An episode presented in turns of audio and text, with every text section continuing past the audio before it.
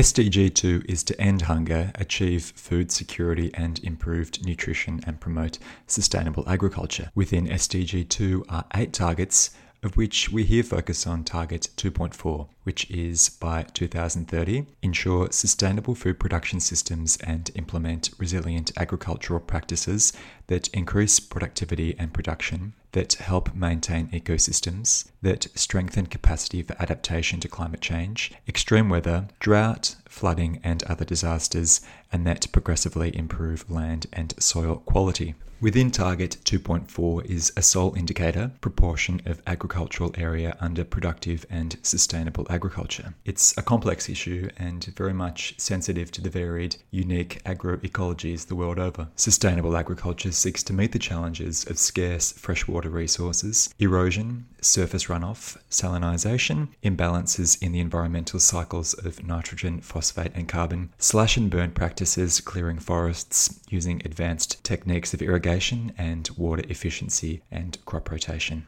Whilst not at scale, practices of urban agriculture emphasise local food like roof gardens, community gardens, and sharing gardens. Other concepts of importance include organic farming using natural manures and other techniques in contrast to synthetic fertilizers. Regenerative agriculture is another field receiving more attention recently for its emphasis on protecting biodiversity and ecosystems, a philosophy shared with the discipline of permaculture. Standards and certification have also made recognizing food grown sustainably easier for consumers, such as organic certification, the Rainforest Alliance, and Fair Trade certification. At a political level, the European Commission's European Green Deal sets forth to make European food systems sustainable sustainable, while the US Department of Agriculture has historically been a driver of intensified agriculture with attendant ills for human diet and ecological damage. Sustainable food systems don't just encompass how food is produced, but also its distribution, with local food being environmentally better, as well as benefiting the sustainability of our diets, as well as food loss and waste. In acknowledging the importance of agriculture's relationship with ecosystems, climate change, extreme weather, drought,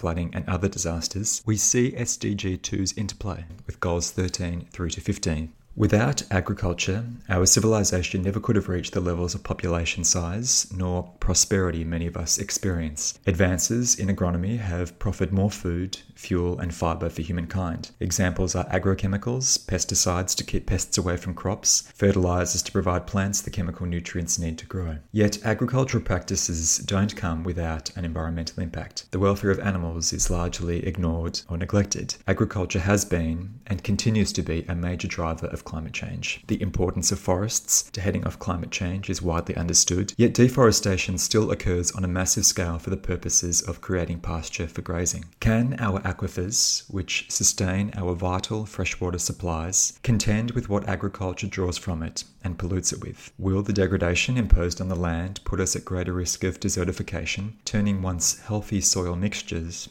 supporting life itself into drylands? Can the environment handle what we take from it and feed into it, or are we risking the depletion of resources necessary for human survival?